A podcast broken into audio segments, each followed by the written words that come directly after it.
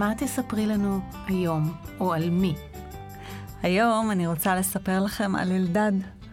אלדד הגיע אליי כשהוא היה בן שמונה וחצי, הוא ילד על הספקטרום, והפגישה הראשונה שלי עם אלדד הייתה מאוד uh, מתסכלת, כי uh, כל דבר שלא הצעתי לו לעשות ביחד, או כל דבר ש...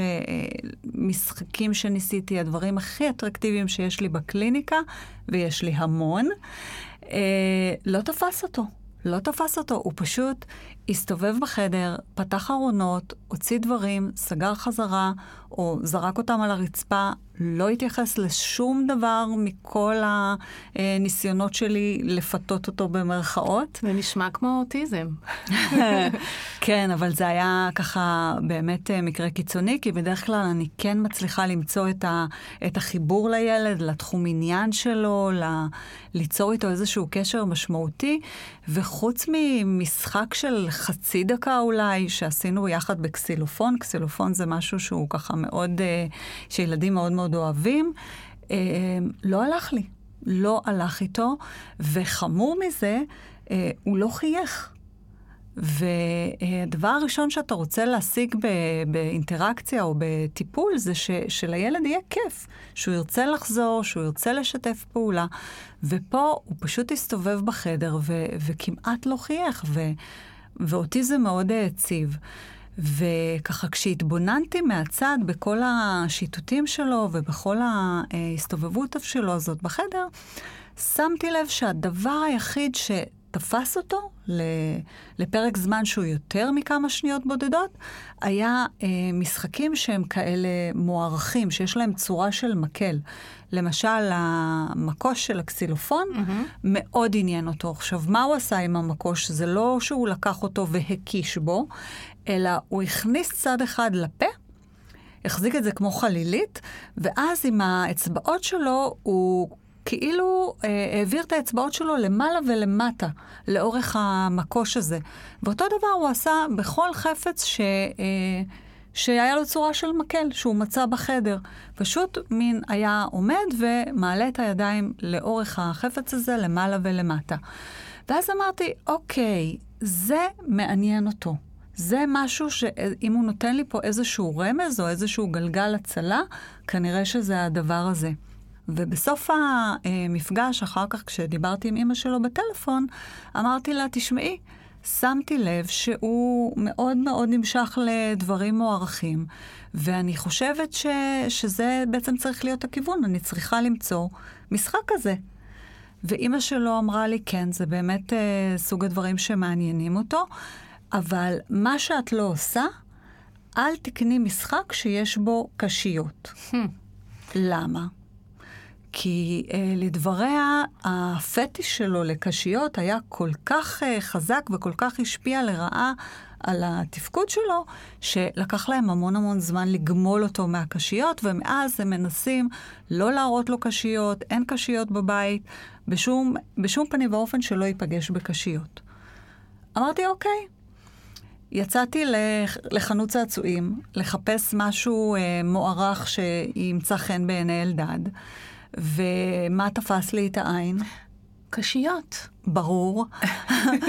אבל תשמעי, נתקלתי במין קופסת פלסטיק שקופה כזאת מגניבה, שילד לא יכול לפתוח אותה לבד. אני מאוד אוהבת קופסאות שילדים אה, לא יכולים לפתוח אותן לבד, ו- אבל הם כן רואים מה יש בפנים. למה?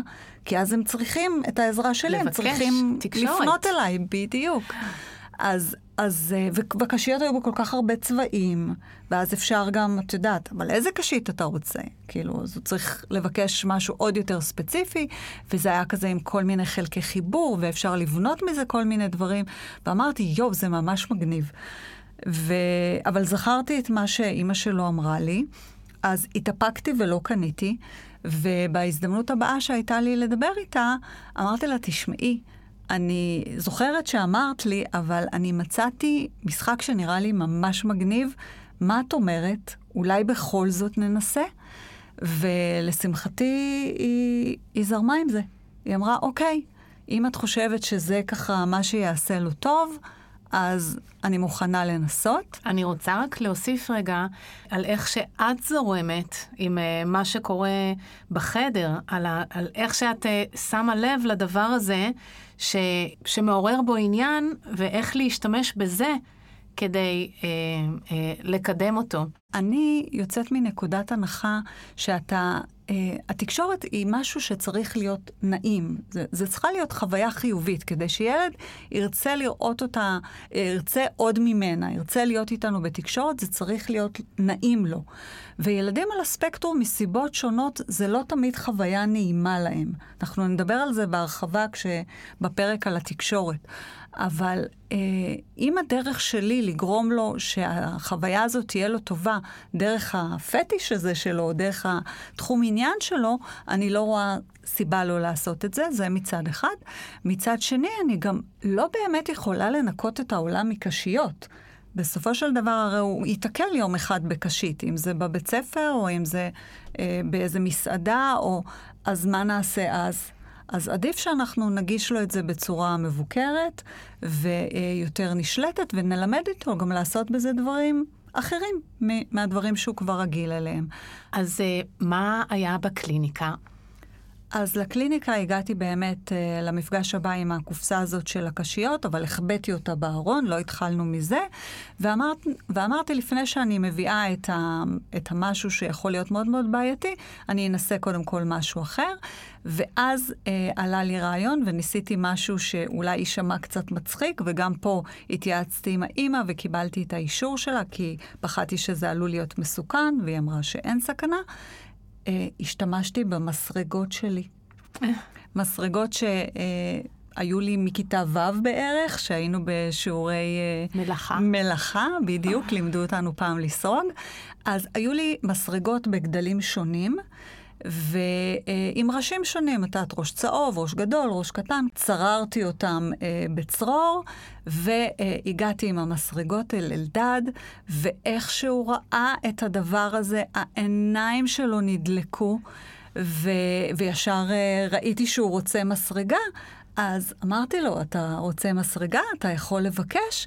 וככה דרך הגירוי המאוד מאוד אטרקטיבי, בעצם התחלנו לעבוד על בקשות, ואז גיליתי בכלל שלא רק שהוא יודע לבקש, הוא גם יכול להגיד צבעים, מה שלא ידעתי בכלל לפני כן, כי הוא פשוט לא דיבר איתי, לא, לא הגיב אליי בשום צורה, ופתאום הוא ביקש את המסרגה הצהובה, והוא פתאום ביקש את המסרגה האהבה והדקה, וכל פעם אה, נתתי לו אחת, וזה היה הקשר הראשון בינינו, ואני חייבת להגיד שכשראיתי אותו אה, מחייך, אמרתי, וואו, זה אה, כנראה הייתה אה, החלטה נכונה. וככה גמרנו לשחק עם המסרגות, שמתי אותם בצד, פתחתי את הארון, הוצאתי את הקופסה של הקשיות, והעיניים שלו נדלקו שהוא ראה אותה, וזה פשוט היה מהמם. אז, אה, אז הנה לכם סיפור שאני קוראת לו קשיות או לא להיות, כי במקרה של אלדד זה באמת הייתה הפריצת דרך הראשונה בטיפול. אה, שזה מדהים באמת, וזו שאלה מאוד מרתקת, כי אה, יש פטישים ואובססיות לילדים על הספקטרום, שבדיוק הדברים האלה שכל כך כל כך מדליקים אותם, כל כך מדליקים אותם, שהם מציפים אותם ברמות כאלה ש, שזה כבר לא טוב. שההרגשה, לי יש, אה, בסיפור האישי שלי, הבן שלי מאוד מאוד אובססיבי על רכבות. מגיל קטן, ולא צעצוע, איזה רכבת צעצוע שלא ניסינו להביא לו, רק אמיתיות. רק אמיתיות וגדולות, ושנים, שנים, אה, כל יום שישי הלכנו איתו וראינו רכבות אמיתיות במפגש, ו... אבל לנסוע ברכבת, שזה כאילו מה שהוא הכי רצה בעולם, ואת רוצה לתת לילד שלך את מה שהוא הכי רוצה בעולם, אבל כל פעם שנסענו ברכבת הוא כל כך התרגש, וכל כך היה מוצף, שזה לפעמים ממש היה מגיע להתפרצות. אה, מרוב שהוא איבד את זה. אז את אומרת, אז, אז, אני, אז אני לא, אז אני לא אעשה את זה. אז אני רוצה לספר uh, עלינו, שאנחנו החלטנו ויצרנו מזה תבנית שפעמיים בשנה אנחנו עושים את זה והוא יודע בדיוק. וניסינו לעמוד בזה כדי שיהיה ברור וזה לא כל הזמן יהיה פתוח.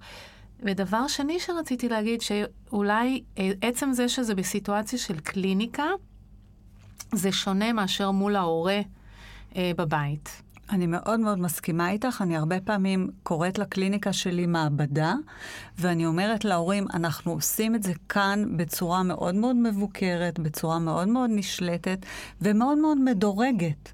אוקיי? ולכן יש לי את הפריבילגיה הזאת לעשות את הניסויים הקטנים האלה, ואז להעלות את המינונים, או לשנות את המינונים, או אה, כל מיני דברים שאני מרגישה על המקום שכדאי או נכון לעשות.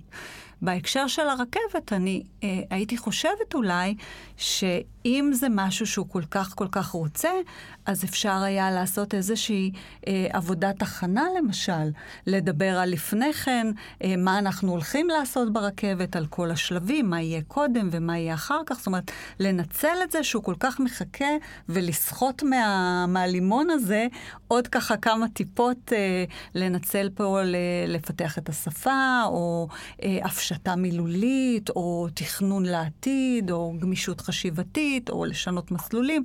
לא יודעת, עוד המון המון דברים שככה אה, עולים לי תוך כדי שיחה. אה, אני אומרת, אני מבינה שזה לא פשוט, ולכן אני גם, דרך אגב, חושבת שכדאי להתחיל עם הדברים האלה עוד שהם קטנים. כי מה שאני מכירה. מהפטישים האלה, זה שיש להם איזשהו תהליך של אסקלציה. נכון? זה מתחיל בקטן, ואז זה, זה הופך להיות יותר ויותר גדול, ו, ואחרי זה ככה אתה כבר, אה, אתה אומר, אוי, וואי, אני כבר לא, לא שולט בדבר הזה, עדיף שזה לא יהיה בכלל. אז צריך... כשזה עוד קטן, לראות איך אנחנו אה, מגבילים ומנטרים את, ה, את, ה, את הרגישות הזאת סביב זה העניין. זה מידע נורא נורא חשוב אה, להורים, וזה אה, באמת לא פשוט. להתנהל עם אה, מודעות כזאת כ... כן. כהורה. אז אני יכולה לספר בהקשר הזה עוד uh, מקרה שאני uh, נזכרת על ילד שהגיע אליי גם על הספקטרום, ילד בן שלוש, ושהגיע אליי לפגישה הראשונה, מתוק להפליא ו- ואוהב לשחק והכול. ואימא שלו אמרה לי, את יכולה להוציא איזה משחק שאת רוצה, רק אל תוציאי מספרים. כשהוא רואה מספרים, זהו, אין יותר עם מי לדבר, הוא נכנס לאובססיה, ועוד פעם סופר, ועוד פעם סופר, ועוד פעם סופר. ואז אה, ככה אה, פתחתי את הארון, וכמובן הוצאתי מיד פאזל של מספרים. ולא כדי לעשות לה דווקא, כי, כי כשאני שומעת כזה סיפור, אני אומרת, אוקיי, אבל את לא יכולה להעלים את כל המספרים מהעולם, אז בוא ננסה ללמד אותו לשחק במספרים בלי האובססיה הזאת. ובאמת, זה מה שעשינו. אז בהתחלה סידרנו את המספרים בפאזל לפי הסדר שהוא אוהב. אבל אחר כך, שקצת אה, היה יותר אימון וקצת יותר רגיעה, התחלתי ככה לעשות כל מיני uh, הפתעות. פתאום שיניתי את הסדר, סידרנו את 1, 2, ועכשיו נסדר את 4. ואז בהתחלה הוא ככה קצת אה, הופתע, היה ממש ככה, מה פתאום, עכשיו צריך לבוא 3? ואז אני אמרתי, אבל הנה, אני שמה 4, וצחקתי כזה. ולאט לאט, באמת טיפין טיפין, המשכנו אחרי זה את 5, 6, 7, 8 לפי הסדר, ועוד פעם, תשע פתאום לא הגיע, במקום זה הבאתי את עשר. ו, וככה בהדרגה ההיסטריה הזאת, או האובססיה הזאת לסדר הזה, הלכה ונשברה. ו- ואני חושבת שזה אה, הישג מאוד מאוד גדול ב- במקרה כזה. מדהים. ו- וזה שהוא היה צעיר, אפשר לי לעשות את זה. יכול להיות שאם הייתי מחכה לגיל 10 או לגיל 18, כבר זה היה בלתי אפשרי, או שהתגובה שלו כבר הייתה כל כך עוצמתית, שבאמת כבר לא היה כדאי להיכנס לזה. אבל כשהוא קטן, זה עדיין אפשרי. זה ממש מרתק, הסיפורים שלך מהקליניקה, ובאמת, הגישה שלך היא, היא מדהימה בעיניי. תודה, אורנה. תמיד uh, נעים לשמוע גם את האינפוט שלך. אני חושבת שאחד המסרים העיקריים זה נורא חשוב להיות בתקשורת של המטפל עם ההורה, עוד לפני שאתה בתקשורת מול הילד, תהיה קודם כל בתקשורת עם ההורה, תשמע את הצד שלו, תתייעץ איתו. אה, נורא נורא חשוב, יש את, ה, אה, את האפיונים של כל משפחה, ואת האמונות, ואת הדעות והעמדות של כל משפחה, וזה חלק מההצלחה של הטיפול. אז תקשורת מתחילה שם. אז המון המון תודה, וניפגש בבונוס הבא. מה זאת אומרת?